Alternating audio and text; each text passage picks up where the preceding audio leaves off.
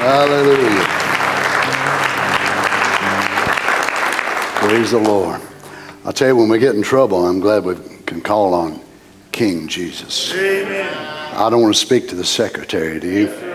I don't want to speak to no second one in command. I want to be able to go to the main man himself, a present help to us in the time of trouble. I'm just glad to be in the house of the Lord tonight. Well, I'll tell you, we had an awesome service your Sunday, didn't we? The presence of the Lord just moving so great. I don't know about you, I'm hungry again tonight. Yes, sir. This is one of the strangest things I've ever seen in my life that I get up and eat several times during the day, like most of you do. And you just think, wow, I mean, you eat enough today, you're so full, you feel like you couldn't eat another bite. But a little bit, you're ready to eat again.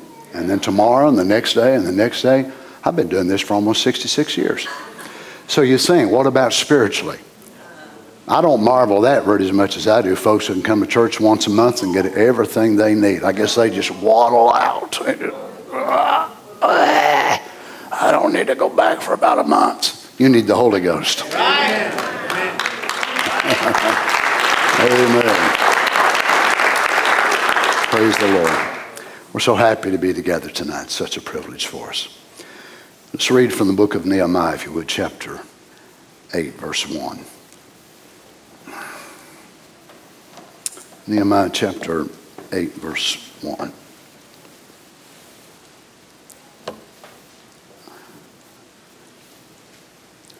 And all the people gathered themselves together as one man into the street that was before the water gate. And they spake unto Ezra the scribe to bring the book of the law of Moses, which the Lord had commanded to Israel. Now remember, that's the first five books no Psalms, no Proverbs, no Ecclesiastes, no book of Ruth. Many, many of the rest of the books was not even written yet. So just the first five books of Moses. So thou shalt, thou shalt not, thou shalt, thou shalt not, thou shalt, thou shalt not. And listen what that done. And Ezra the priest brought the law before the congregation, both of men and women, and all that could hear with understanding upon the first day of the seventh month. And he read therein before the street that was before the water gate, from the morning until midday, before the men and the women and those that could understand. Apparently, the author of this book felt it was so important to emphasize those who could understand. And all, and the ears rather, of all the people were attentive unto the book of the law. How many wants to be attentive tonight? Not the book of the law, under a complete different covenant. I mean, I'd like to remember before the Lord. He knows your needs, your desire. I'd like for you to pray for Carol tonight, if you would. She's not feeling well, maybe a sinus infection or something like that. Sick and couldn't be in church, so if you'd remember her too. Heavenly Father, it's with such great joy that we approach the throne of grace that we have been beckoned to by your mercy. Lord Jesus, as we say it so often, that we have so many needs, and yet we're not saying that to emphasize so much how great our needs are, but simply to put it before you, because your prophet has told us to ask for great things and many of them. So we don't have to just sit down underneath the table and hope a crumb will fall off every now and then that somebody else don't want. But we sit here tonight, Father, in the presence of the Almighty God. We're not given a place down at the lower side of the table on the crumb side, but we've been given a place right by the King Himself. So, Father, we don't have to beg tonight. We don't have to come as paupers and that we aren't even allowed to ask, but you told us to ask that our joys might be full. Lord, we thank you for what we've already heard that you're doing. We give you thanks for that. And Lord Jesus, we're believing you're going to do even more and greater things. Help us tonight, would you, Father? We're so, so needy and we're so desirous of your presence. May you come tonight and help us, Lord, that we can find our identity in an open book. Won't you grant it, Father? Be mindful of the sick, those that are troubled, those that have burdens on their hearts, whatever they are. Only you can custom fit this service tonight for every individual. And we believe you'll do just that. Grant it, we pray. In the name of the Lord Jesus, we ask. Amen. God bless you. You may be seated. Certainly want to welcome Brother Nathan and his family visiting with us tonight from up in Indiana. Believe it or not, I remember that little feller whenever he was about that tall. And actually, before he was born, I knew his mom and his daddy. So it's we go a long ways back. Certainly love the Bryant family, and so appreciate him. I can imagine that for the people of that day, it must have been an overwhelming time for them. As we mentioned last Wednesday night, for some of them, they'd never even read a copy of the law. It was not like today where we have our Bibles and the message on our phones, our iPads, and our cars on USB, on every form imaginable.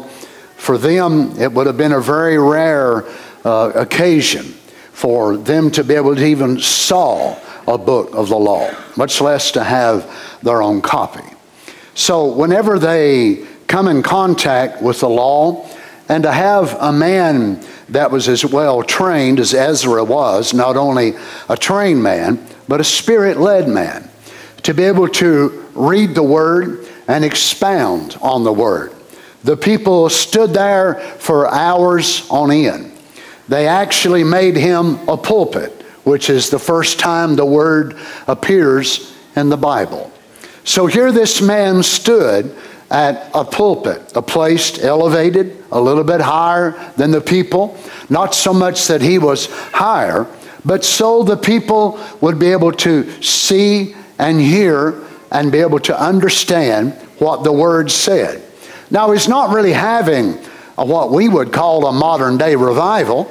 Uh, the Bible doesn't say anything about the music. The Bible doesn't say anything about, you know, all types of fog lights and all types of glittering lights is what the church wants today. And, uh, you know, for many, even going to singing. One of our brothers told me not long ago that he went to hear some singers that he really liked to hear. And he was so surprised as he got there to hear these singers. And as they started singing, fog started coming up from behind them. And all kinds of lights was flashing over here and flashing over there.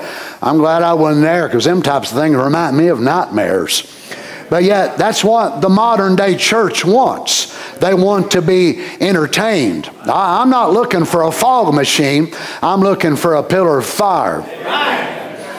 I'm not looking for flashing red lights which turn into blue and turn into yellow and all that sort of thing. The electricians that was asking us about how we wanted the lighting in the church and so on as we're doing, they wanted to know if we wanted flashing lights and if we wanted fog machines and all kinds of things, I said, No, sir, I don't think we'll need that. We have enough fire the way it is. I think we'll have enough, don't you? I don't think we have to have red and yellow and green flashing lights and fog machines and all that sort of sort of thing. I believe the greatest attraction the bride of Christ can ever have is the Word of God for the hour. You know, as long as we keep that, we won't have to have all this worldly stuff to get our attention. Whenever we have to start selling hot dogs and hamburgers and having all that sort of thing, well, our church needs a softball team and a basketball team. And, you know, we'll, we'll play against that message church and that message church, not as long as I'm the pastor. We don't need such thing to be able to. Oh, but Brother Donnie, there's no telling how many people would draw if we had that. I do agree with you on that, but my problem is what kind of people would we draw? Bunch of transgender perverts that don't know if they're a man or a woman or a boy or girl want to come in and pervert our young people. I don't want no such a trash.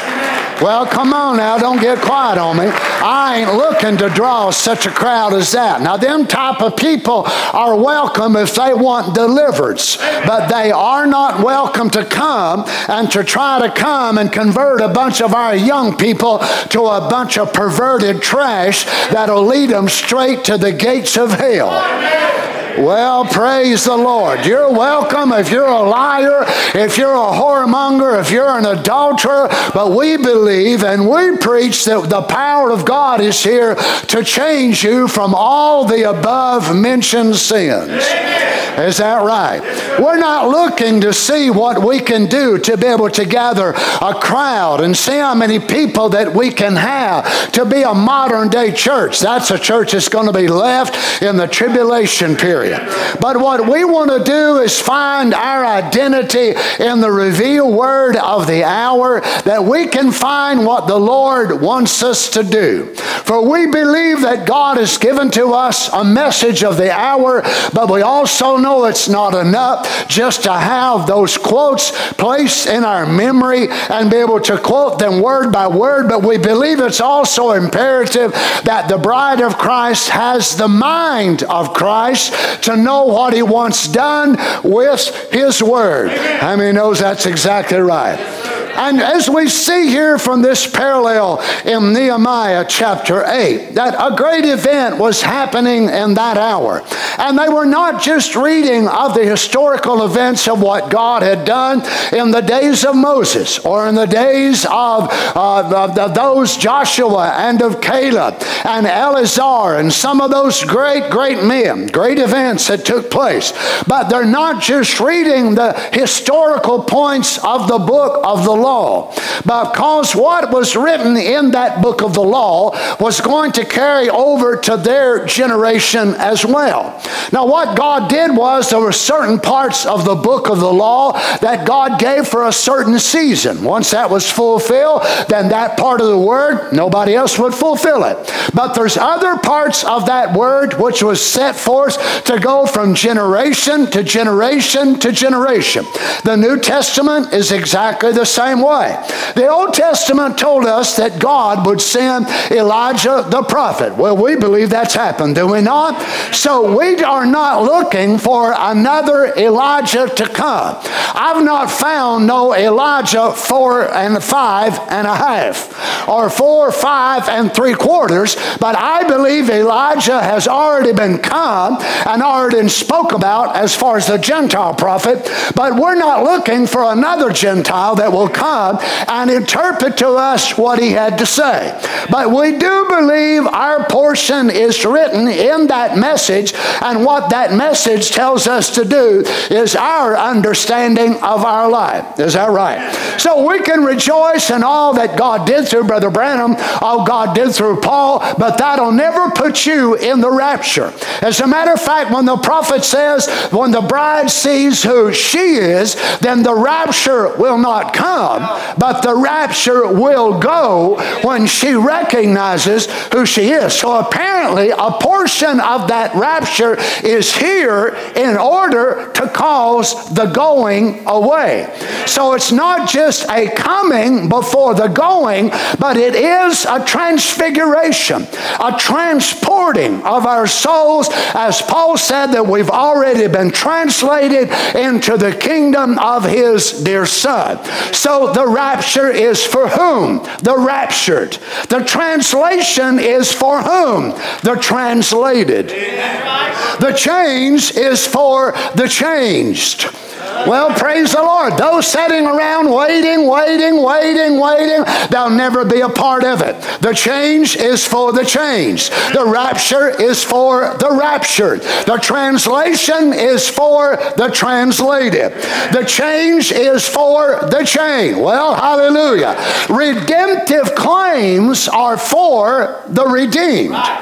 Now, notice this that when God had this great plan in his mind, and of course the Old Testament, many types and shadows that foreshadowed that, but let's, let's read here now in the New Testament, Revelation chapter 5, verse 1. And I saw in the right hand of him that sat on the throne a book written was in and on the backside, sealed with seven seals. Now, I realize that there's an element of people who follow this message that say they believe it, and they will not take a quote from from the prophet of God unless they have a scripture there to back it up. Now, you know, this may seem foreign to you, but take my word for it, that there's many churches, even preachers. I've come to understand some that I've had close fellowship with over the years. I wonder about some of them. I don't mind telling you. Because you can present them, well, the prophet said this, and the prophet said that, and the prophet said that, and the prophet said that, and they want to argue with you, and they want a scripture where Paul said the same thing.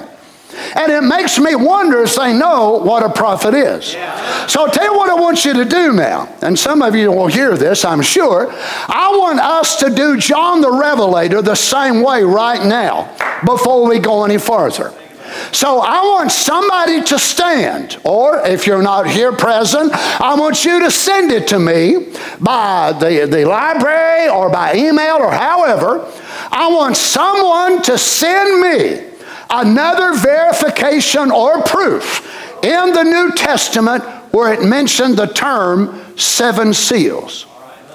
Now, according to the Bible, we are supposed to prove everything in the mouths of two or three witnesses. Now, let's take and apply that to the book of Revelation.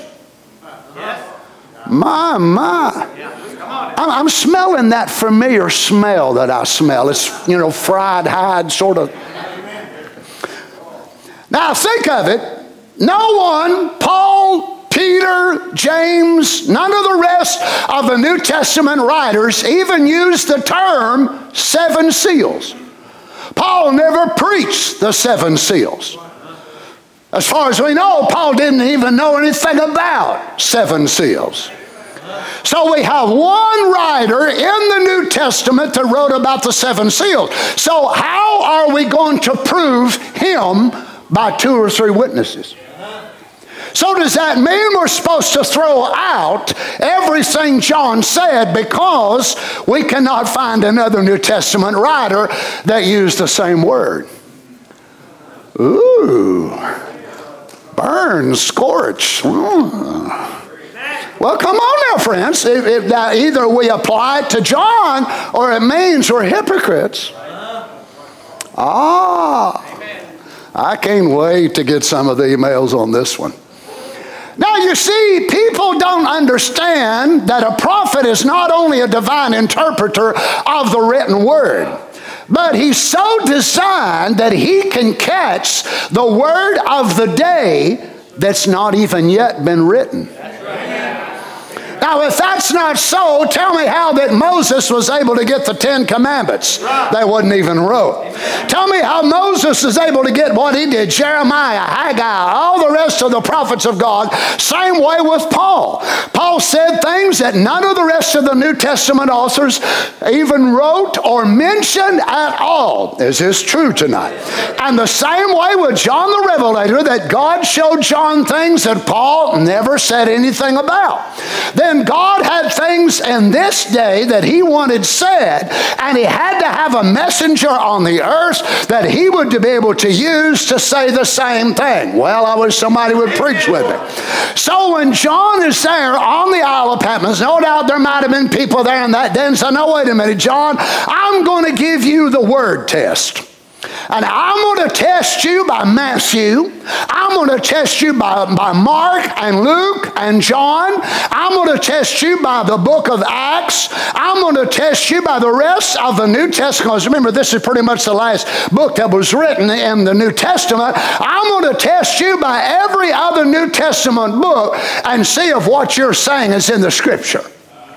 Now, John, you're saying that there's this book up there in heaven and it was sealed with seven seals. I want another scripture in the New Testament to prove that that's the truth. Testing, one, two, three. Well, does anybody believe that what John saw was the truth? You believe he was a prophet? So you believe what he saw was right. Where's your witnesses? Oh, sweet Jesus. I guess I might as well dismiss and go to Dairy Queen and I'll get a blizzard because I reckon I've killed the service. Now think of it, friends. This is where Satan tries to get people and trip them up. And even with some, as I said, some of our preachers around the message that consider themselves such theologians, things that I've heard in the last six months to a year, it makes me wonder if some of our preachers that's been around forever even understand what a prophet of God is, that they would question a prophet and use their so called intelligence of how much they think they know about the Bible and question a vindicated prophet of God that was more vindicated than any prophet in the entire Bible. Well, praise the Lord. Well, hallelujah. Well, Brother Donnie, do you understand all he said? Why, absolutely not. The more I listen to, the more I read, the more I study, the more I realize how little bit I do understand, but it ain't my place to go around and try to correct a God called prophet. I wish somebody would say amen. It's just my place to say, well, praise the Lord. I don't understand it, but God help me to be able to say amen to it, whether I understand it or not. God. Amen. Now you imagine John being caught up into this and he's seeing visions. Of course, some of John's visions were echoed from the book of Daniel. And we know that the book of Daniel would be one of the closest ones that would, would come into a, a parable in that same form as far as seeing beasts and symbols and goats and all that sort of thing as Daniel saw. And some of them were very, very similar because it was the same things and the same powers. But yet, you imagine the book of Revelation being received by the people in that day. And then compare the book of Revelation to the book of Matthew. And Matthew was not a prophet. So he's simply a scribe that was writing down what he recalled under the ministry of his years that he spent with the Lord Jesus. Same with Mark and the same with Luke, which was a, a, a well educated Jew that spoke many languages of the Greek. And he comes by later and writes these things. And yet they go to get in this other book called the book of Revelation, the Apocalypse. And they begin to read about visions and beasts and, and women and colors and all types of symbols. They think, what in the world? What in the world happened to John? I mean, John wrote such wonderful things. Look at the Gospel of John. How wonderful, how simple, how precious. Look at 1st, 2nd, and 3rd John. What happened to John when he moves to the book of Revelation? And John knew that he had to be saved by the power of the blood of the Lord Jesus, but John knew it would take more than just living so called at the foot of the cross. And so sad to say that for many Christians, that's as far as they go. That's all they sing about. That's all they talk about. Oh, how we love the cross tonight, do we not? We would not be here tonight were it not for the power of the cross and the blood of our Lord Jesus. And remember, it was the blood that came out of the human body of God that purchased the title deed back to us. But it was not revealed on the cross.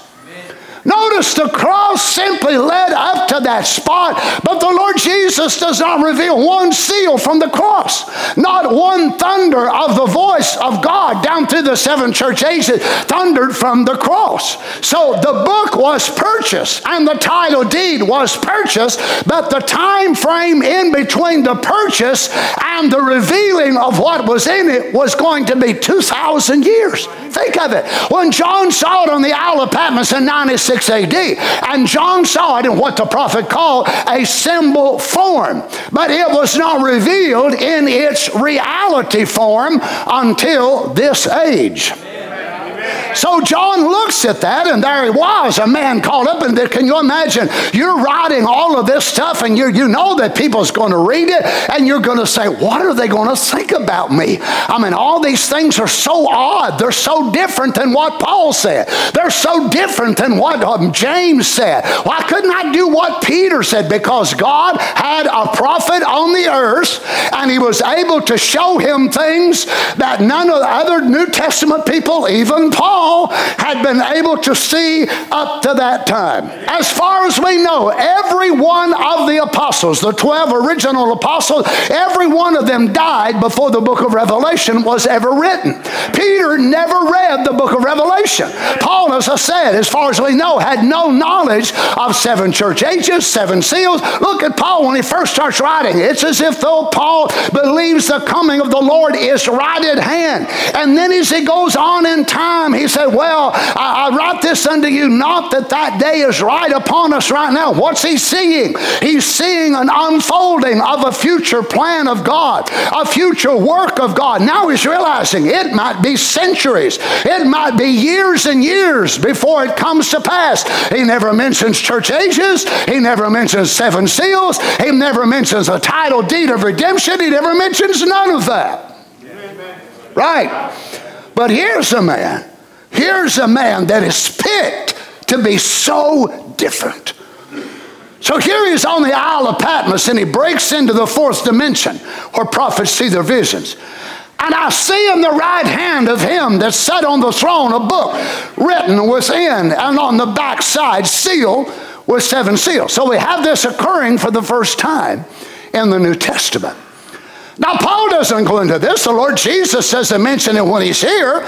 None of the rest of the founding fathers have any clue that this is going to happen. Happen, rather. And here John is caught up into the realm of vision. You see, this is why that when a prophet brings out, Thus saith the Lord, that Thus saith the Lord is perfectly infallible it cannot fail. Why? Because a vision in the fourth dimension ties that prophet straight into the presence of God. Oh, that's why Brother Branham said if the Lord showed him a vision about George Washington that he was going to raise from the dead, he'd go right there to the cemetery, he'd invite the president, invite everybody else.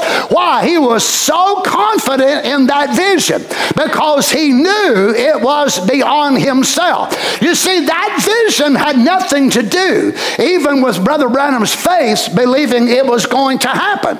It had nothing to do with the people pulling on the gift. But it's like he said a little boy, and they're standing outside. There's several of them, and they're standing outside, and there's a circus on the inside. And so they're wanting to see what's going on, going on. So one little boy, he'll grab a hold of the fence, and he'll pull himself way up on the top of the fence. He said, Oh, there's a garland, and then there's an elephant, and then he, oh, oh, and then he comes back down again. Oh, oh. Now he said, That's you all using the gift of God. He said, That's why it wears me out. He said, But then say somebody comes along and they pick up that little boy and they raise him up by their strength. And he looks across there and said, There's an elephant and there's this and there's that. And he said, That don't wear you out at all. And he said, Now that's God using his gift. Well, I said some of these visions that the Lord gives will go on for hours. But yet, whenever the people would touch the Lord Jesus through that gift, and the prophet, after a few of them, would be staggering around. He would be staggering around and blind. I heard him say the other day that he come in after a meeting and he said, he told the man there, he said, I, I want to go home. He said, you can't go home. He said, there's a bunch of people out there waiting. He said, no, no, I, I'm, I'm ready to go home. He said he was beside himself. Didn't even know where he was. What was it? The people using God's gift. But when God would use him, God would reach down and just pick him up and hold him there and, and spin him around. And this is exactly what the Lord Jesus done to John on the Isle of Patmos. Right. So John had confidence in that gift inside of him, even though, now I know you may think it's odd, but can you imagine John having a personal battle himself with what was written? Brother West, can you imagine me or you being there and we're writing? And this is one of the most odd books of the entire Bible, one of the most confusing books of the entire Bible. How could John even allow it to be released? His confidence in him who gave it, his confidence that was not himself.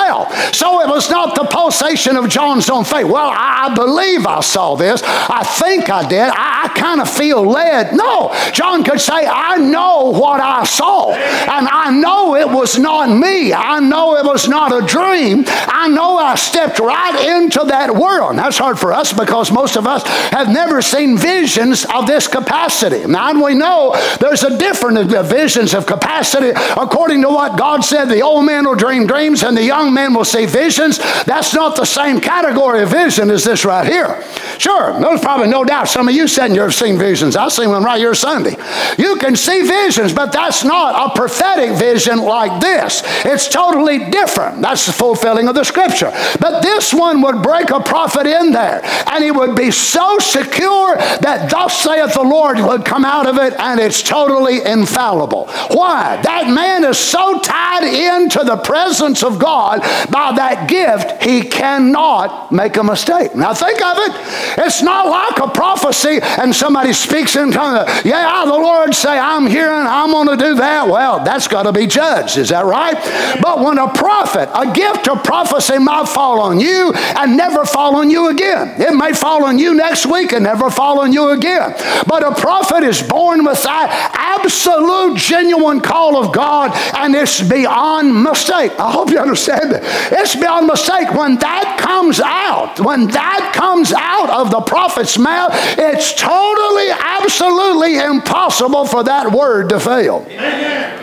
These visions that John saw, no matter how odd and peculiar and different they might seem, it's just as infallible as if it was the Lord God Himself. Why? It is the Lord God Himself.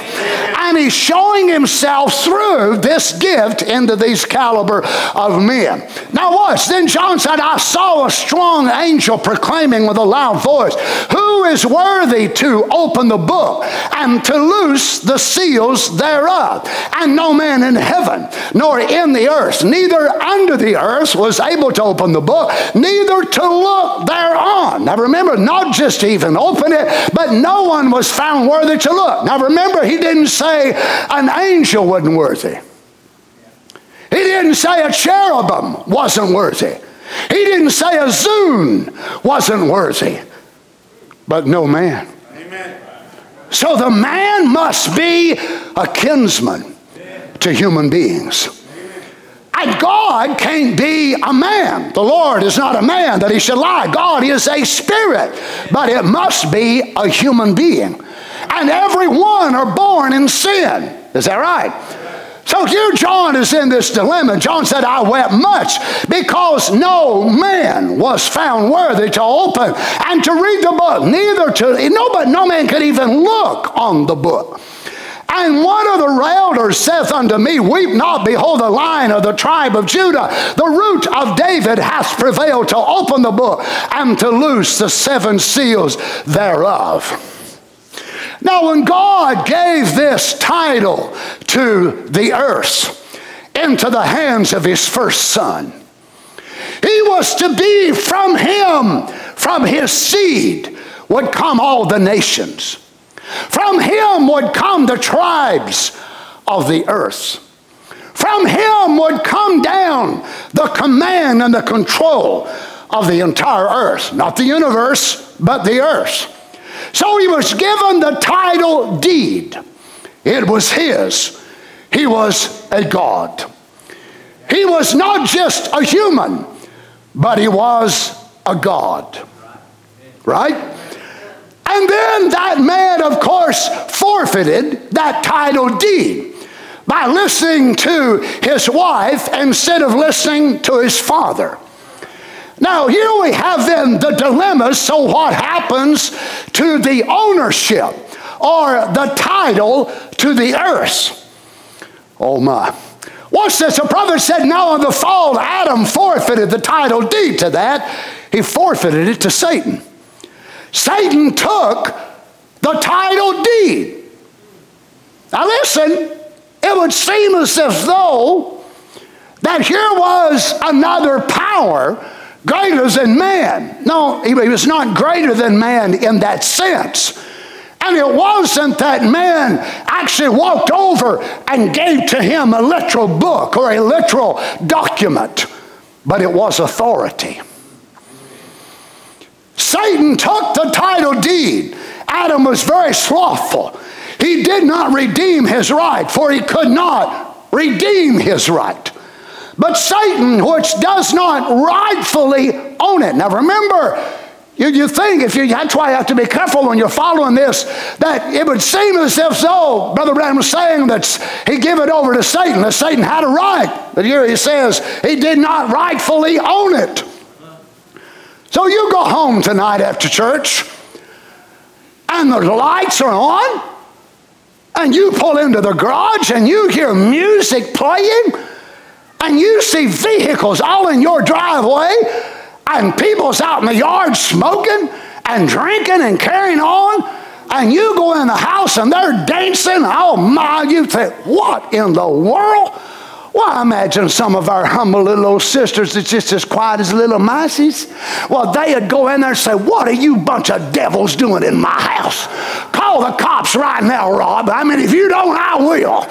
I'll get out of here. What are you doing? This house is sanctified to the presence of the Lord. Well, they say, Hey, I'm a human being. This house is made for human beings, but not your being. You don't belong here. This is our house. We pay the water bill. We pay the electric bill. The title is in the name of me and my husband. Get out. Why? You've got a right of ownership. I don't figure unless you're just nothing but a little pushover and a jellyfish. I don't figure even if you lived in a single wide trailer, you may live in a little RV, a 8 by 13. But if it's yours, it's yours.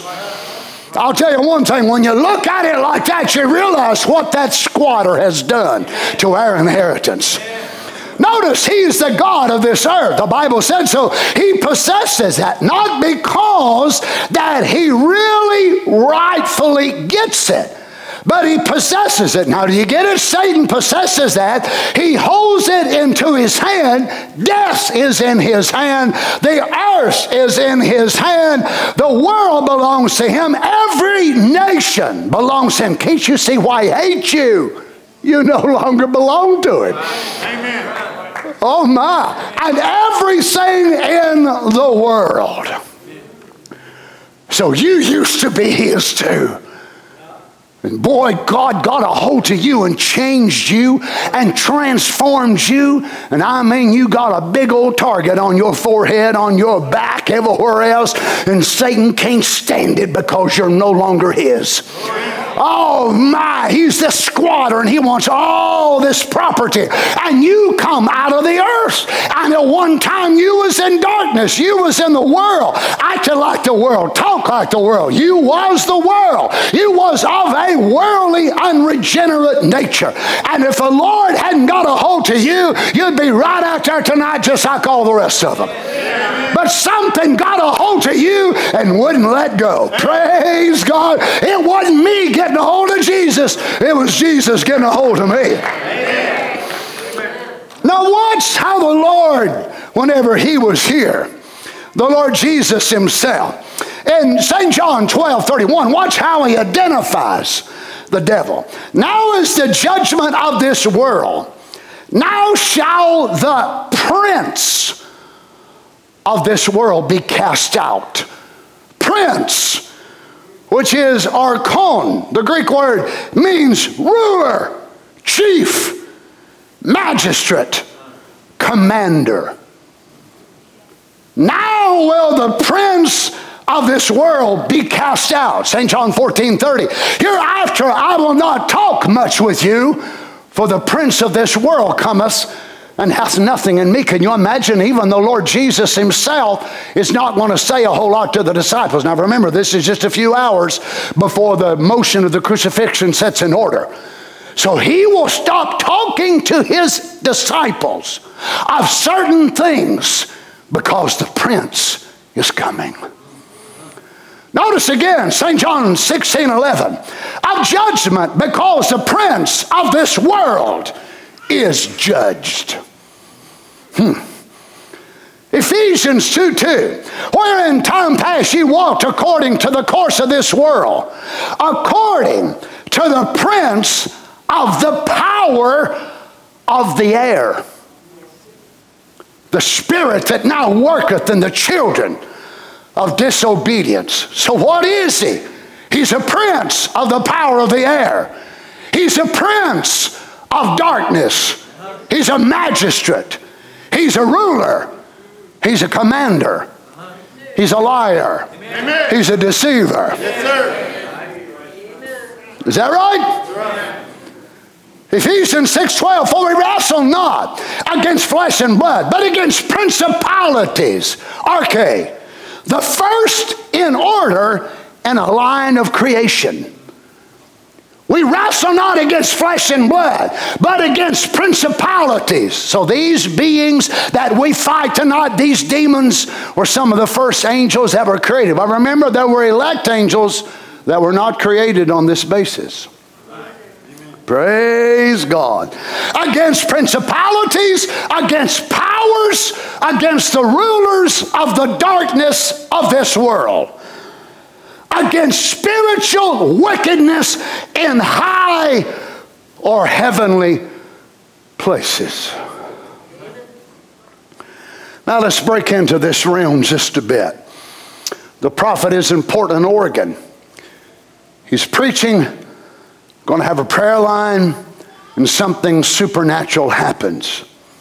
And this man, which had just been released out of the insane institution that day, comes up on the platform, and it seems as if, though, he challenges Brother Branham.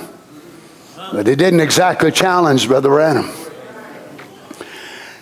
Now, notice he said, It said, not I said. And it said, Because that you have defied the Spirit of God, tonight you will fall over my feet. He said, I'll show you whose feet I'll fall over.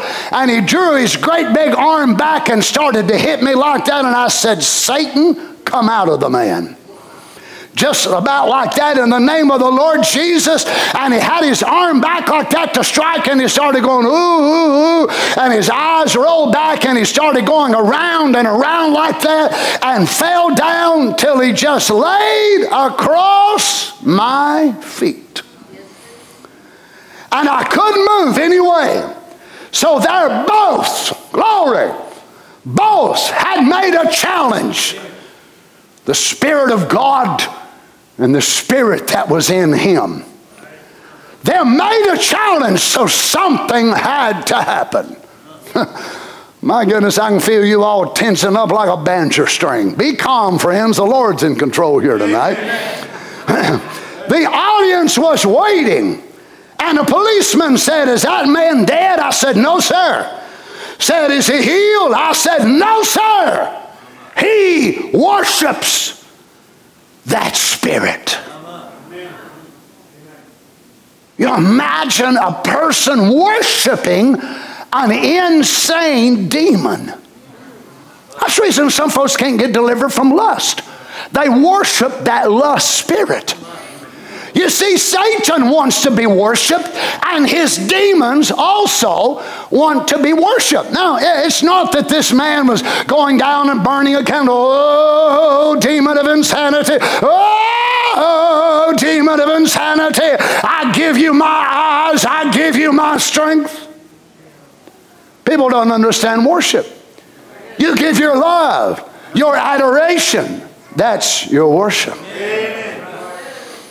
Now, think of it, what happened. Now, this is a phenomenal thing, really, to me, how that this happened. We would have never known this quite in this way if God had not given us a window into the fourth dimension by which we would be able to peer. Now, I'm not made that way where I can do this, okay? And neither is any other man unless he's just called to be a, a prophet like this. But all I can do is read what was there, and I'll take his word for it. Amen. Anybody else? Now I just turned around to the audience and I and, and said, now watch this. As I was saying, sorry for that slight interruption there. sorry about that. As a man has come up, a giant of a man, and he's threatened seemingly, Brother Branham, I'll show you, I'll break every bone in your body. Brother Branham was a real small man anyway. And you imagine this big guy coming up here, he knew he was not dealing with the flesh of this man, but a demon. And then the Spirit of God, not Brother Branham, it Oh, children, I wish we could realize tonight we can quote the word, we can quote the word, but I'll tell you what we need in the time of trouble. We need it to speak for us. When a son or daughter of God facing calamity and dilemma and you don't know what to do, say, Father, speak through me. He will not bow at my voice, but he will yours. Amen.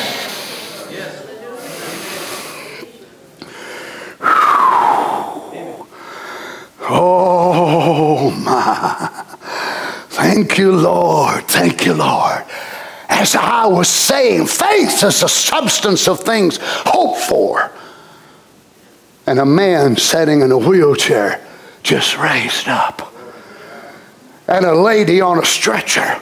Everything in there was healed right there. The devil sometimes is dumber than a dirt dauber. I mean, you talking about dumb. He is so dumb. He puts something on you and you pray and fast and whatever you do and get closer to God. You think he'd learn that he don't want to do it no more, but he turns right around and does it again. He tries to bring trouble in the church. He tries to bring difficulty in our life. And it forces us down on our knees and we pray and get closer to God than we were before the trial ever hit us. But does he stop? Comes right back around and does the same thing again. Said, Don't you learn nothing, devil? Don't you know by now we are unstoppable? Don't you know by now this message will never be destroyed? Don't you know by now this bride is the Word of God and you cannot destroy her?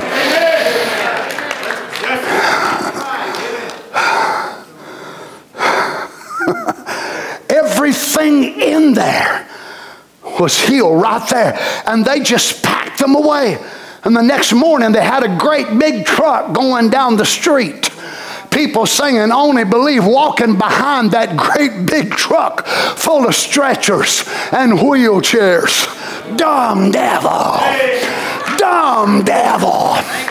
Oh my.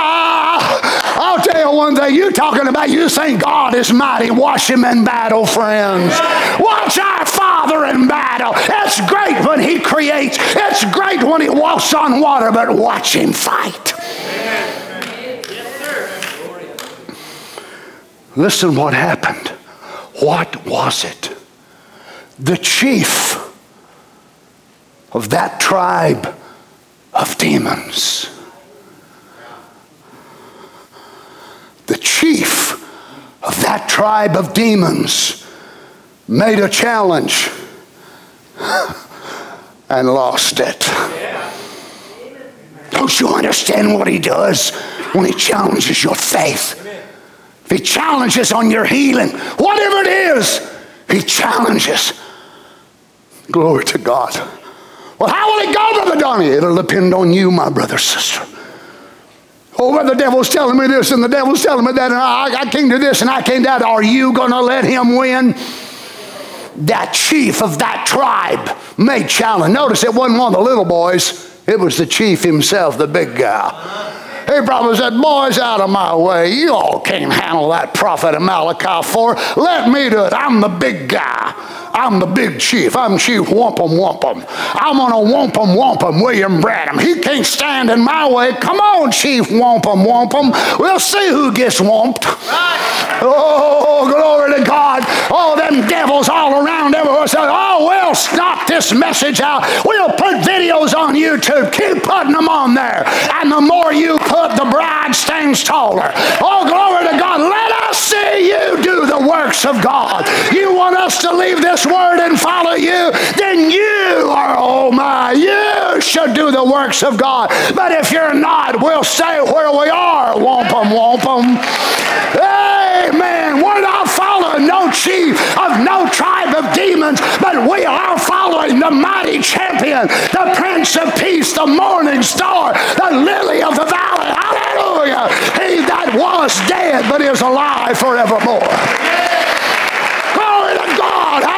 Hallelujah.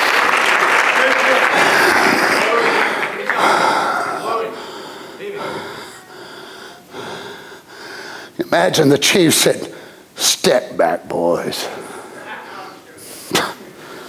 Let the old pro handle it. I'd like to see the old pro down in hell afterwards. What happened, old pro? I wasn't no match for him. I thought I could. I thought I could. And he is a man. I know I'm more than a match, but it spoke. Yeah. Oh, glory to God.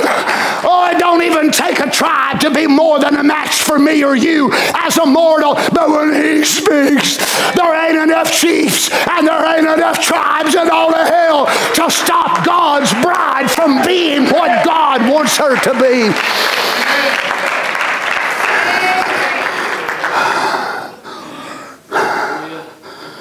The chief of that tribe of demons made the challenge and lost it. And that's when the Spirit of God struck the building and everything was healed. Is that our God? Yes, sir. But you know what's so sad, by the way, is to me. The person laying the closest to the prophet went back to his home bound. He was right there, laying right across the prophet's feet. He was the closest one, Brother Aaron, to reach up. Oh, have mercy, have mercy, pray for me, prophet of God, pray for me people jumping out of wheelchair in so much that they had a truckload. As I said, if y'all are greater than Brother Branham, show us at least a Tonka truck. Just go to Big Lots and buy your little Tonka truck and show us how many wheelchairs and crutches are in your little T90 truck. Ooh, I love challenging that devil. Oh, yes, oh, yes. Oh, I know some of you feel like you want a panty waist preacher. Well, I'm telling you, that ain't who I am. I was born to be a devil chaser. I was born to be a devil stomper. I was born to be, hallelujah. God called me, hallelujah, to God to preach this word. No, I ain't compromising. No, I'm not bowing down. And I say I believe this word no greater now than I did years ago whenever I first come to it. Because I see the living God manifesting himself in this end time message of the hour.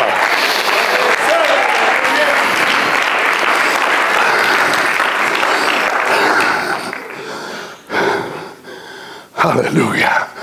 Sometimes an all hell breaks loose in your house, in your home, and you think, what in the world happened? Everything is going so good, and then all of a sudden the husband or the wife says this to the other child, and it seems like all hell breaks loose. They say, What caused that? One of these old boys right here. Say, what I say, devil? Let me go up in that Gilwer's home right for church on Wednesday evening. Oh, Aaron's tired and wall wore out, and Lindsay's done this and that and the other, and the young one, you know, they got this going and that going. Let me get in there and see if I can just kind of warp things around a little bit. Let me see if I can get in that Parker house or that Johnson house or Arrowwood or whoever more. Let me kind of cause some trouble in there. This word and that word. Now I'll make them feel so bad. They'll even feel ashamed to go to church and they're scared of that preacher anyway. They're scared to death that he'll preach right down where they live, and then their face is going to turn red, and everybody will know it, like some of y'all are right now. so they say, "Oh Lord, have mercy! How did he know that? Who told him?" My daddy still has a voice, and he still talks. Oh, and what is? A lot of times it ain't nothing but them old demons, them tribes of demons, or the chief himself, and he's trying to come up to your house and say, "Watch a pro work." When are you sons? When are you daughters? Take your position and say, wait a minute. It never ceases to amaze me on church days or church nights when I'm heading to a meeting, it happened to me two years ago when I was going to a certain, certain place. A preacher I hadn't heard from in forever started sending me a text trying to pull me right into a big, big mess going on. Happened to me just a few weeks ago. Same situation again. Hadn't heard from him in forever and ever. Same scenario again. Me heading to White House. Thought, yeah, you stinking devil, you. Not that man. Good man, I believe, but not that man. Oh, how Christians can come under the influence of these tribes they're at your work, they're around your home. But we ought to let them know you ain't welcome here, Chief Wampum. You better get out of here because I've got the Holy Ghost and you ain't welcome in my house. You ain't welcome trying to try and find and cause all kinds of trouble in our home. We got the Holy Ghost here. We got the token. Hallelujah. We're children of God. Get out of here. You're the chief and the whole tribe. Leave. This house belongs to us. This church is our place. This life is our life. I'm giving it to no devil.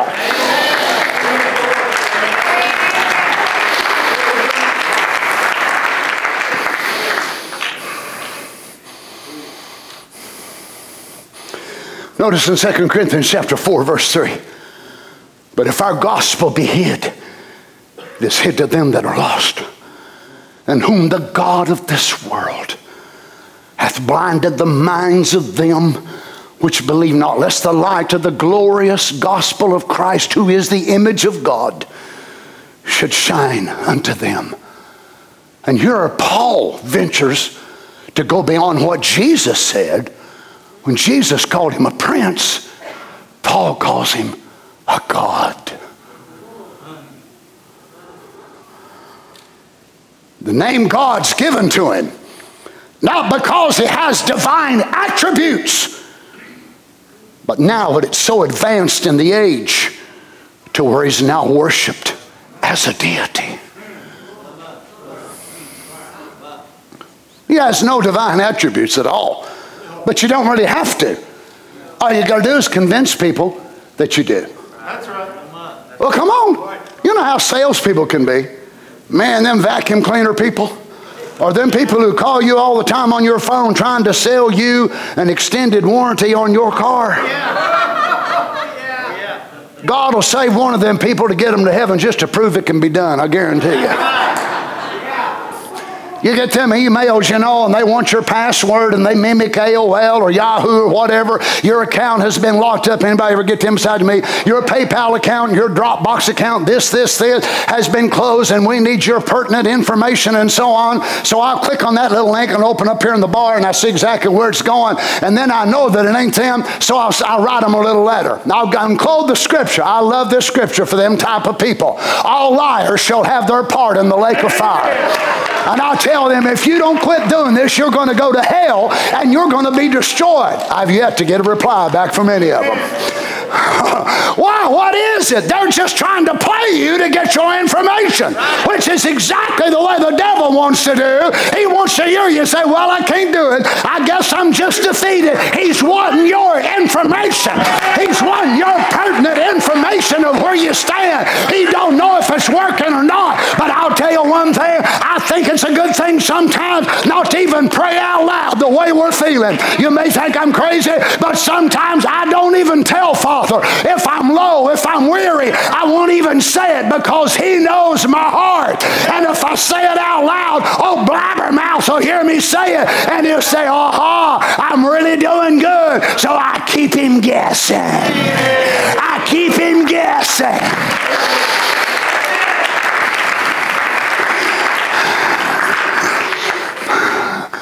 You say that's crazy. No, it ain't. Question answer 64. Brother Branham, you went to, you told us before you went out west the first time. How come you ain't done again? Well, that's something just between me and the Lord. I'm working it out. And it's in my heart. And he said, as long as I keep it there, Satan don't know what it is. But if I say it, he might speak it out and try to mess up the plan of God. So sometimes, Brother West, I just, mm, mm, oh, the devil, he nearly has a heart attack. He can't stand it when I go into that mode. It's that silent love mode. You know, he's wanting to know. Tell it, say it, Donnie, say it so I can register. Say it so I can see where I say. No, devil. Even if I'm so weary, if I think I can't make it another step, I ain't telling it where you can hear it. Well, sometimes I'll probably say that in another language. But if that other language ain't there, I'll just mum it out. Mm-hmm. Mm-hmm.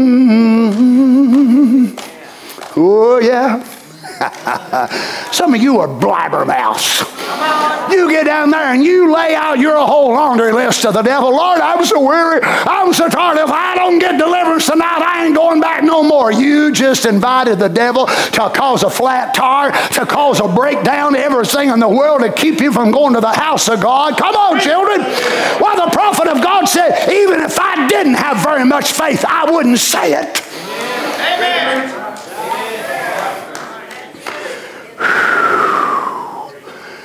He is the God of this world. But this is what gets him. He ain't my God. He can't stand it. He ain't my God. Anybody else in here with me? He ain't your God. What about all of you out there streaming? He ain't your God, and he can't stand it.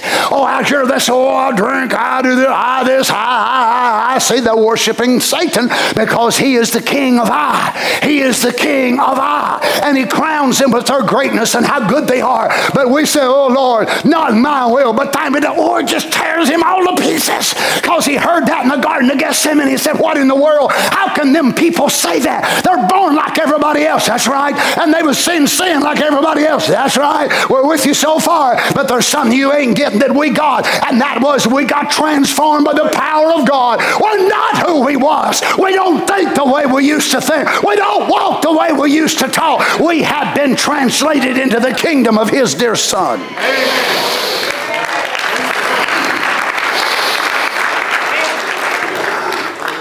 So you see, men pay him homage. Homage. He is their God. He is worshiped. So the prophet could make those staggering statements that he's worshiped by millions. Many of them go to church, he says. And they're worshiping the devil in church. Tell me how in the world can people in church sing, play, act like a bunch of rock and roll knuckleheads, and think they're worshiping God. Amen. Well, come on now. Amen. Notice this.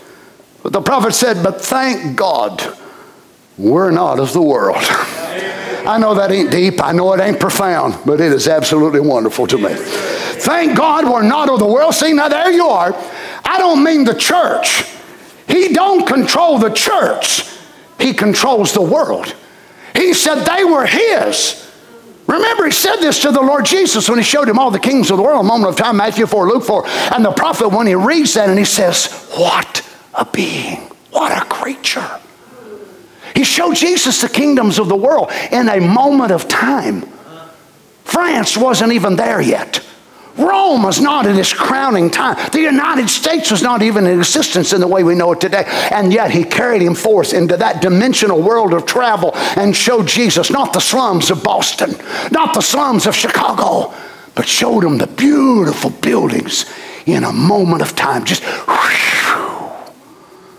And there the Lord Jesus looked at him and he said, Make a deal with you. He'll burn you up. And y'all ever got burned on a car deal or a house deal or yeah. just any kind of deal? I'm kind of afraid of brother deals. That's been some of my worst burnings. So if I'm if I'm dealing with the brothers, I just tell them to give me the center price. I'd rather have the center price. Forget that brother thing. Woo, man, alive! I've got skin like a skunk coming out, of that sort of thing. You can never deal with Satan. He'll convince you He's got this wonderful, most outstanding thing that he needs to convince you of. And what you've got is so outdated, so rotten. It ain't good for you. I'll take it in on trade in. You sisters, I'll take your long dresses and I'll give you a mini skirt. Now, I don't know what I'll do with this old long dress because none of my daughters sure don't want to wear them. I'll take them to Goodwill, I guess. And look at some of your hair. Pitiful. Well, some of you ain't worn no Maybelline since Mabel invented it. Some of you ain't had rosy cheeks since you was a little wee tot. Look what I've got for you. Oh, I'll make you as attractive and as sexy and beautiful. And I'll take that old slick back hair of yours and that ponytail. I'll throw that thing out and I'll put you in there. You'll have a remake. You'll walk in a hate and walk out a devil, demon possessed. That's right, brother. Preach. Come on. Mm-hmm. That's the way he wants to trade. Oh, I'm, I'm, I'm your friend. You, you, you need this ride. You, you need this. Look at, look at that. I used to go with my cousins up to several auto auctions Cookeville, Nashville, Louisville, Greater Louisville's over in the Indiana side, actually. And boy, I'll tell you what, them salesmen, them guys would bring them vehicles in there and they knew how to add enough this and that and the other. Them old cars, the rods would be slap dab out of them and they'd put enough STP and this and that and the other. Boy, that little thing would purr like a kitten. When they'd come up there and boy, you'd look at the outside and they'd go, yeah, and that's the way they're buying them. I mean, yeah, yeah, yeah, and they all get caught up in it. They get caught up in it. And then they go out to drive it. And here they come back in. But they have a special department in those places called arbitration. Now, the arbitration is between a person who sold a vehicle who absolutely just flat out lied about it, and the person thought they bought one. Well, I don't mind telling you, God had a great need for a court of arbitration. We were talked into this situation. We got married. My, my, you talking about child brides? That's what we all were. We were little teeny infant brides, and we got married to that old nature of ours. Our husband was a devil, and he had the rule over us and God pulled us into arbitration, and God said, I've got your name on another book here if you want to get set free out of this deal. Amen. God offers it to the world, but they say, No, I like this life. I like what it does. But the bride said, Not me, Papa. I want out of this situation. I got burned up, Lord. I'm sorry. I'm sorry I've done what I've done. God said, All right, devil, take your hands off of them. You bound them with alcohol. You bound them with tobacco. You bound them with pride, but I am the judge and I say, turn them loose. Turn them loose. Oh, glory to God, turn them loose.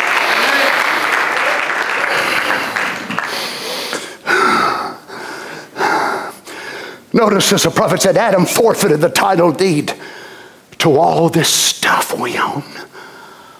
To all this stuff we own eternal life, inheriting the earth. Jesus said in Matthew 5, Blessed are the meek, for they shall inherit the earth. See, now we don't have it now, and look, it wasn't to Adam or any of his seed. Adam's seed absolutely lost everything too. This is why we Christians have to struggle. This is why Satan still tries to attack us with terrible diseases and sicknesses. He likes to enforce his squatter claim on you. Well, your body's mortal. It ain't redeemed. I can do what I want to. No, you can't. Amen. As long as my Holy Ghost soul is in this body, it's a temple of the Lord. It's not the seed of Adam. No matter how much we try to beautify this world, how much we try to make big, fine homes and things, it still doesn't belong to Adam's seed. No, sir. It did not go to Adam's seed. No, sir, because Satan took it lock, stock, and barrel. Don't you love those theological terms? Oh, for Adam forfeited it. Now our kinsman redeemer has handed the seven sealed book of redemption from the original owner. The original, the original owner when we lost it at the Garden of Eden through Adam. It went back to the original owner. But there's been a poacher on the land, a squatter. That's Satan. He come over, he's a poacher. This earth don't belong to him. You believe this? Well, if this earth don't belong to him, what makes you think your body does?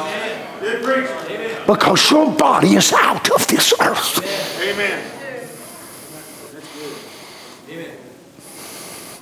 He don't have to have legal right. All he has to do is convince you he does. I've got a right to make you sick.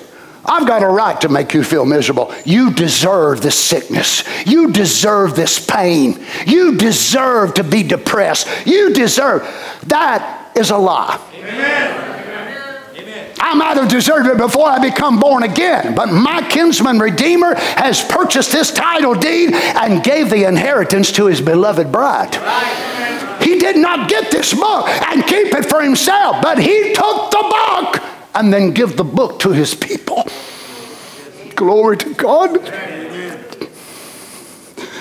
Thank you, Lord. He's a poacher. Man, I could say something right now, but I better not. It's the title deed of your redemption, the seven seal book. It's a title deed. You wait till we get into those seven seals. He breaks the seals, reveals, and gives us his inheritance to his people. He gives the inheritance that he inherited by becoming kinsman redeemer and freely gives it out to us. It all belonged to him. He was the one who redeemed. But instead of keeping it himself, he gives it back to his people.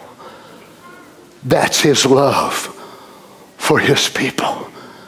Satan, the possessor of it now, the squatter, he's finally he don't want to give it up right quick. And we find out here in the latter in the scriptures, I'm thinking over in another chapter, he didn't want to give it up right away, but he had to fight over it. But finally, when he brought to a showdown, he was cast into the lake of fire.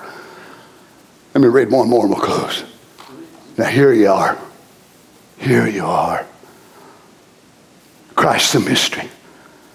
Now you see the seals? When he was in his mediatorial work back there redeeming, but someday he comes forth to get this book that he's redeemed. And all that's in this book would be him. For that's the believer. The words in the book. That's the believer. Amen. So the book is not just a book, a song book, a, you know, a church age, but a sealed book. The book. Don't you understand the book? What the rapture is? The rapture is calling and gathering the book. Amen. Who are those that are the book? Those that are partaken of the open book.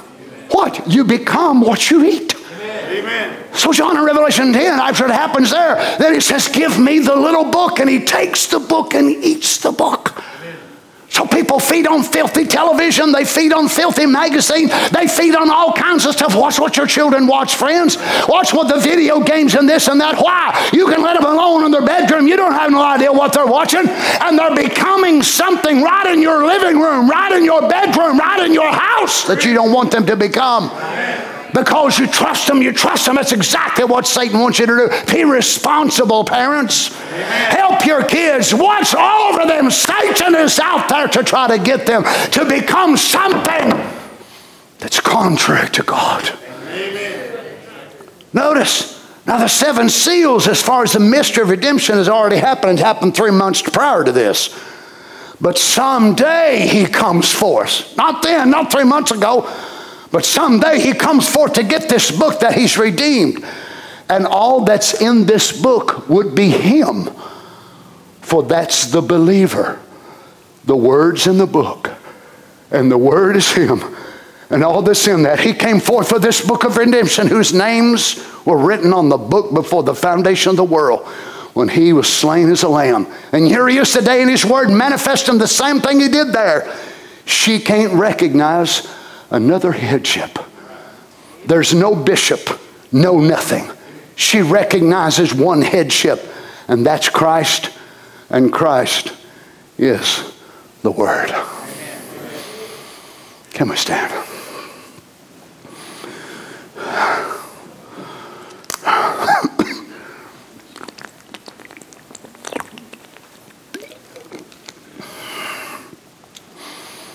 Praise the Lord. Praise the Lord. Amen. Thank you. Thank you, Lord Jesus. Oh, what does the seven seals mean to you? It's just a book. Just a book called the Seven Seals. Just terms that we in the message, cliches. Oh, yeah, the seven seals, the seven seals. But what does that mean to you as an individual? As an individual, it should mean this that your account has been settled. The charges that were against you have been omitted. And you are his bride. And you accept no other headship. Can't you see why Satan has attacked this message for decades with men trying to be bishops over the message people?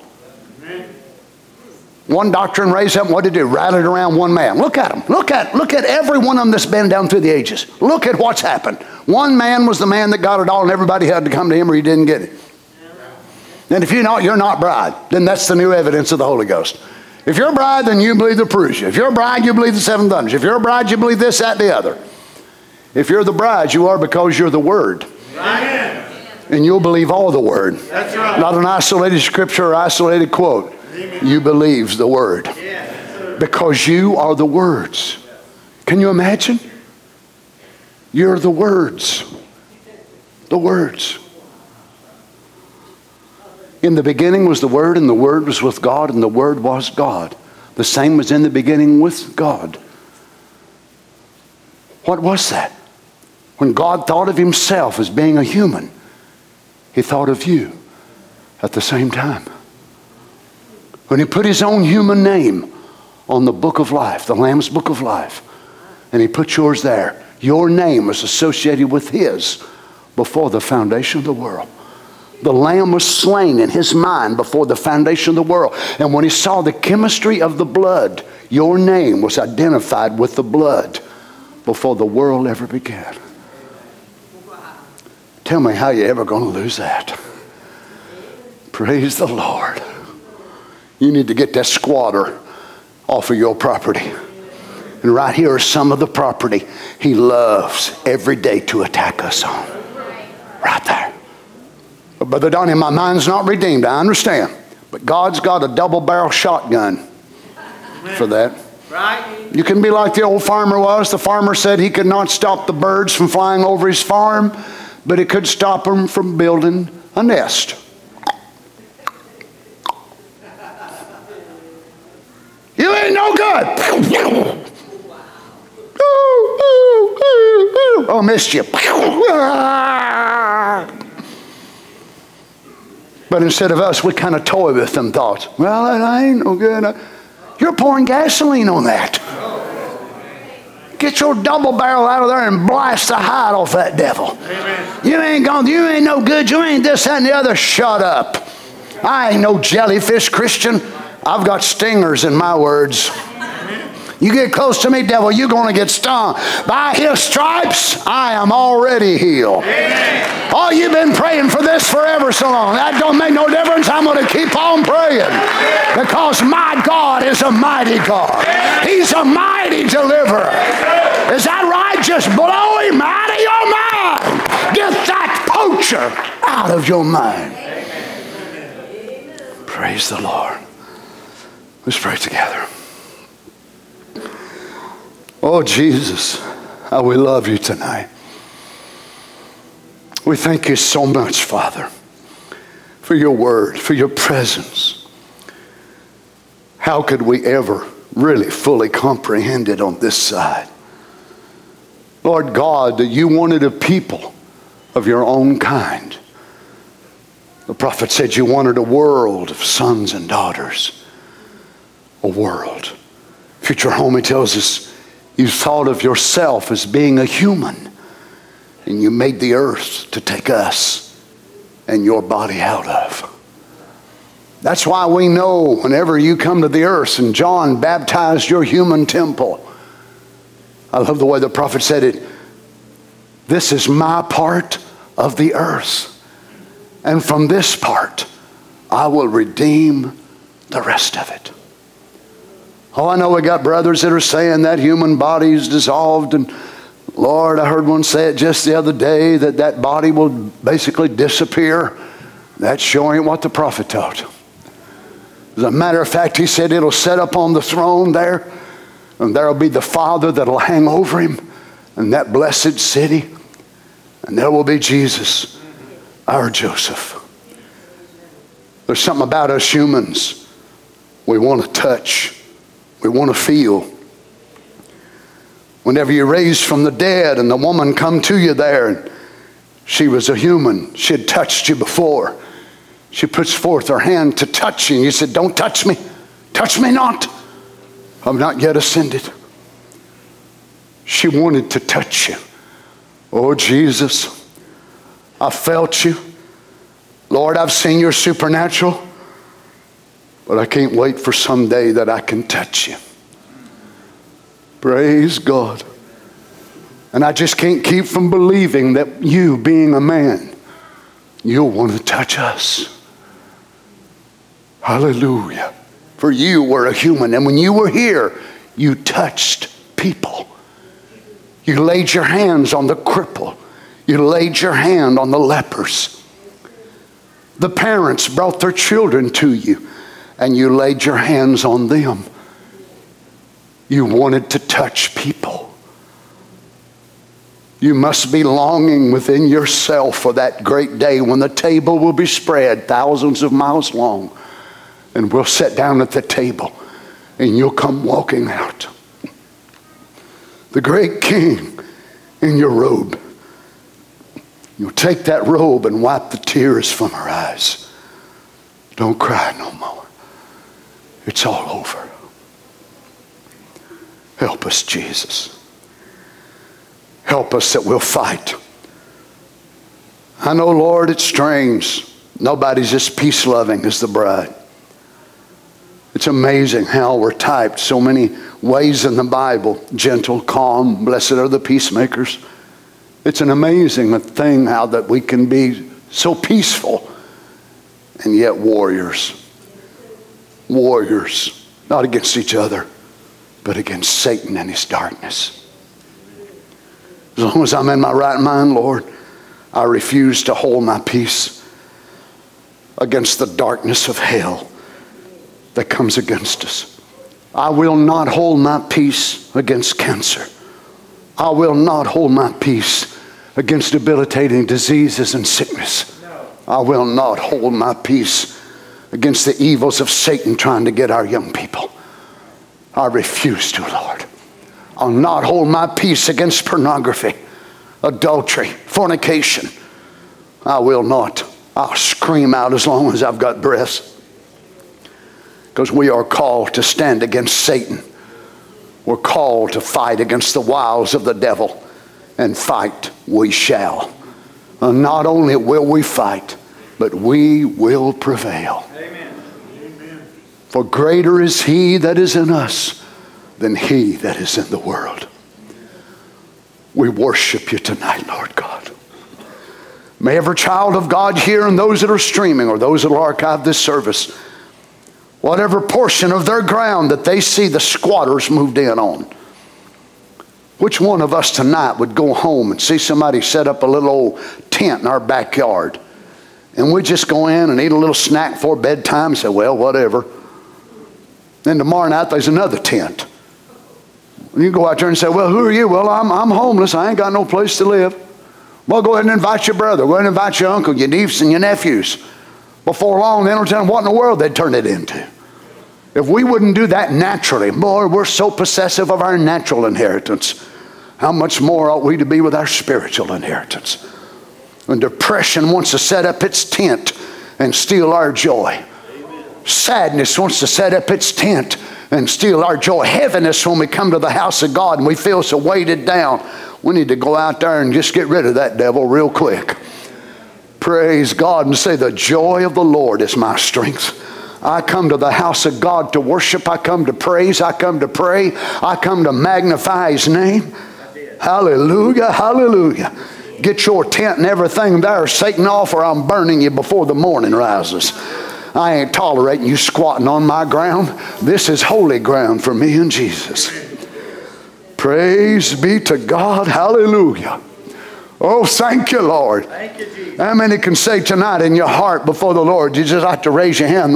Brother Donnie, the Lord spoke to me tonight for this word. I see that squatter's took some of my property and I don't like it. He's took some of my property. Well, let me just tell you, friend, when the prophet preaches the restoration of the bride tree, he not only preaches about the bride being the bride tree, but he also preaches an enforcer. And he said, The Holy Ghost is here to enforce that word. And you and I can quote it, we can pray, we can claim the promise, but it takes a supernatural power. Just like it was that night in Portland on the platform. It spoke and said, You've challenged the Spirit of God. Amen. We need to let it speak through our lips. We need to let our Father, oh, praise the Lord, take His word and speak to it. Oh, but Brother Donnie, I, am a sister. That's all right. He fills sisters with the Holy Ghost just like He does brothers. Amen. Thanks be to God. How many want your property back? Maybe it's your house. Maybe it's your home. Maybe it's your children. Maybe it's your husband, your wife. You know what it is tonight. Whatever it is, look out in your backyard. Look, look at your window. Look out in your front yard. Inspect it really good and see what's moved in on you, friends. My. Oh, let us as the saints of God arise. Remember when David went out there that time, him and his men, and they fought in the battle. Their wives and their children was in a holdout, and they thought they were safe. But some of the enemy spies come in and found out where David's wife was, and his men's wives and their children. And when they were gone out fighting the battle for the Lord, they come in and snatched them and stole them away. My goodness, David's men who had given their lives, they had risked their lives for David in battle. They got so upset. Now they've been hit in a way they'd never been hit before. You know how it is at your family. Now these men are ready to turn against David, his own men, Brother Aaron. Why? Their wives were gone, their children were gone. But the Bible says David encouraged himself. He must have been on the bottom. Joab wasn't there, Abner, whoever more. His closest men, Brother Larry, his closest men had now turned against him. But David encouraged himself. Brother Harvey, the scripture says that David and his men went back and they went out there. Boy, they've, they've gotten more now than a new house and new land. This is my wife. This is my son. This is my daughter. Devil, you're in for it now. You imagine the anger. You imagine the fierceness of their indignation as they go out there. They had fought tremendously before this, but now they've got a real fight on their hands. Their wives were gone, their children were gone. Oh, praise God. Whatever's in your heart right now, in the name of Jesus. Let's claim it. Your health, your children, your husband, whatever the Lord brings to your heart right now, claim it as yours. Those of you that are sick, claim your healing. Maybe you're sad, you're depressed, whatever it is, it doesn't make any difference. But it's so big, ask for great things. Look out your window. Look to the promise of God.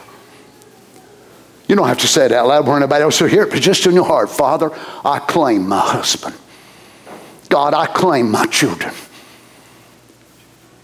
Give them the Holy Ghost, Lord. Heal them. Bring deliverance. Maybe it's you, your own body. Whatever it is, in the name of Jesus. I claim it now, Father. In the name of Jesus. I'll take my sling and my little stone and I'll go around and around and around. And I'll sling it as fast as I can. But when it leaves that sling, the Lord God will take it to the power of His word and He'll destroy that devil. Praise the Lord. Glory to God. You that's streaming this service, maybe you're sick at home tonight, maybe you're afflicted, you got a need. Maybe it's not physical, maybe it's spiritual. Hallelujah. Hallelujah. Father, in the name of Jesus, we look out our window and we see this tent here and this one over there. We're sick of it. We're sick of Satan robbing us, stealing our inheritance. In the name of Jesus, I speak healing to the sick. Hallelujah. Hallelujah. Hallelujah. Lord God, I speak your word, your great word. By your stripes we are healed. In the name of Jesus, by your stripes, Brother Mike Johnson is healed. Amen. In the name of Jesus, by your stripes, Brother Eugene Kennedy is healed. Sister Brenda Harmon, healed. Brother J.D. Whitson, my brother, you're healed. In the name of Jesus. Carol, you're healed. In the name of Jesus. Alicia, you're healed. In the name of Jesus. Every sick person, present or invisible or invisible, by his stripes, you are already healed. Not only healed, but delivered, set free. House of hell, give way to the name of Jesus Christ. You have no hold, you squatter. You're a poacher, devil. We know the way poachers work. They hunt at nighttime. They hunt out of season. They hunt without a license. A man may hunt and look and look and find a nice trophy deer and he watches and watches and watches and he tries to hunt by the law and he hunts on a certain day and he does it all and a poacher will sneak in there two days before the season begins and steal that trophy and then he can go around and brag about it. That's what you are, you liar. You ain't got no right. This body is mine. This body belongs to me and Jesus. I wish above all things that thou mayest prosper and be in health, even as thy soul prospers. Hallelujah. Oh, but you like to poach on our joy, don't you? You like to poach out of season. You ain't got no right to steal my joy. You ain't got no right to steal my shout. You ain't got no right to steal my song. You're a poacher, so you try to get it out of season. You try to get it when you ain't got no right, but we're calling your bluff tonight. We're saying to your face, You are a liar. And we do not worship you, we worship the Almighty God. You are defeated, and we're only waiting for the hour when that total defeat will be made manifest. Praise be to God. Hallelujah. In the name of Jesus. Thank you, Lord God. May all the victors raise their hands in the presence of God and thank Him for the victory. Oh, but Brother Donnie, I didn't feel anything. You don't have to feel one thing. Your faith punctuates God's word and says, Amen, Lord. Amen. But I've still got the symptoms, but the promise is greater than the symptoms. And the church said, Amen. Hallelujah, hallelujah. Oh, we worship you tonight, Lord God. We magnify you, Lord Jesus. Open the book to us, Father. May we see our inheritance in the book, Lord. If the people would rejoice and they would stand there for hours as Ezra would read the book, Thou shalt and thou shalt not, how ought we as the people of God ought to rejoice in this day. Lord, who are we that we would be privileged to hear things preached and read things out of the message of the hour that Paul was never even privileged to preach about? John saw it in symbol form, but we don't know if John even knew what it was all about. We know that he did have an understanding because he was going to write it down. He said, No, don't write it.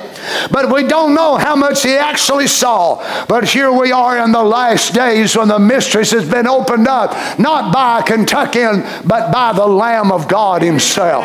The Lord Jesus has come down and tore open those seals. It's more than just a black book to us. Oh, Heavenly Father, it is our inheritance. My right to eternal life, my right to healing, my right to deliverance has been restored. My right to a home in heaven, my right to the peace of God, my right to justification, my right to redemption, my right to fellowship, my right to rejoice in the presence of God, my right to come boldly before the throne of grace has been restored. Hallelujah, hallelujah. My right to stand in the Shekinah glory of the Almighty has been restored. My right to approach the inner sanctum of the Most High has been restored. I worship you tonight, my Father. I bless your name. I rejoice in your presence, oh God. Can we just raise our hands before we go and just praise him a little? Oh, think about what he's done for us, children. Hallelujah. It shows he was a king unlike any other. What king would make such a conquest and turn around and give that inheritance to his people? Caesar would never do such a thing. Napoleon would never do such a thing. The Greeks would never do such a thing. But this is a king like no other.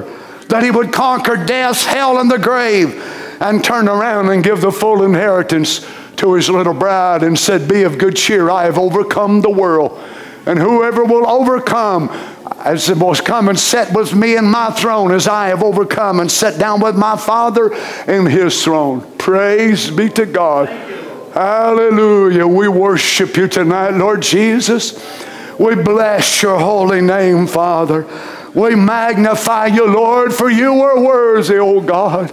You are worthy, for thou hast redeemed us to God by thy blood out of every kindred and tongue and people and nation. Thank you, Lord Jesus. Oh, yes, truly we were lost, but tonight we're found. We were blind, but now we can see. Not just see the cross, but see the title deed of the book of redemption. We don't want to just see that we're saved, we want to find our inheritance. We don't want to just move across the bridge of salvation and just hover there near the bridge and never move any farther the rest of our life. But we want to go into this arcade and pull out a ladder and look up in this shelf and look in this drawer and look here and there and there and find what belongs to us, Lord. We worship you, Lord Jesus. Are you saying something for us? Can we just worship together before we go? Oh, don't you love him? Don't you appreciate what he's done for you, children? Thank you, Lord Jesus. Thank you, Lord Jesus. Oh, let Papa open up the book in your heart. Thank you, Lord Jesus. We worship you, Father. We bless your name. We bless your name, Lord. My God is awesome. Awesome. Yes, you are, Lord.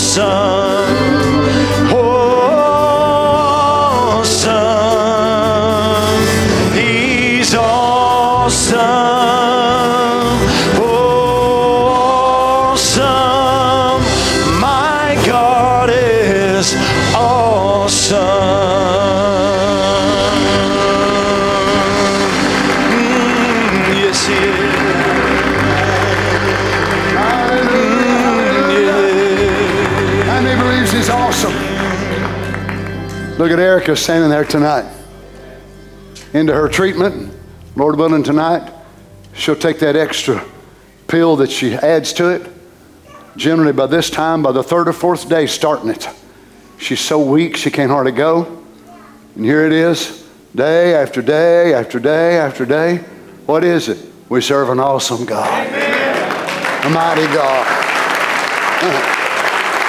Hallelujah. Oh, how many knows He's moved for you and your family and your loved ones? He's a mighty God. Oh, He's a mighty God. God bless you, saints. Oh, it's such a, a joy for us to be able to be together, just to feast on His Word. Thank God. Let us pray together. Heavenly Father, thank you so much for allowing us to be together tonight, Lord. We so enjoyed the Word, but we so enjoyed you. We enjoyed your presence. Oh, there's always such wonderful things happen when you're around. Lord God, may we leave this place tonight illuminated.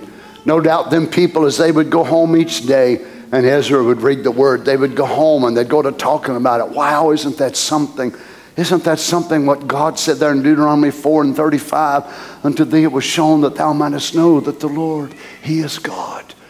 Oh, how it was there in Exodus 33 that the Lord God appeared in the brightness of His great magnificence and His glory. He come down on the mountain there. Wow, what it was in Exodus 3 when He said, I am that I am. And they would talk about it and just rejoice because they could see His presence there among them. Lord God, may we leave here tonight the same way, saying, Oh, wasn't it wonderful to sit in the presence of the King, to feast on the unfailing body word of the Son of Man and hear Him talk about us and our inheritance? We love you, Lord God. Reveal yourself to us, open it up to us, make it more real, we pray, Father. Go with us now, bring us back Sunday if it be pleasing to you. We ask in Jesus Christ's name. And the church said, Amen. Oh, hallelujah. Sing something for us, Harry. Pick it up just a little bit. Oh, praise the Lord. Let's just worship Him a little, little bit as we go. And the devil comes knocking on your door, just let him know you ain't got no room in your house. Your house is full of you and Jesus. You ain't even got no room in your backyard. He can't even move in on the back 40. You ain't got no room on the back 40. You ain't got no room in the front 40. You just ain't got no room for that sorry rascal. Come on, saints. You ain't got no room for the devil, no room for his lies, no room for all of his stuff that he does. The angels of God's got to camp out around me, so get your tent off of my property. The Bible says the angels of the Lord encamp about those that fear him. Well, how are they going to get there if you got demons hanging all around you? So it's time to go to kicking down tents and getting rid of them. Amen. God bless you, Harry. Don't we love Harry and appreciate him? Amen. Praise the Lord. Thank you, Lord Jesus. Can't nobody do me like Jesus. Oh, glory.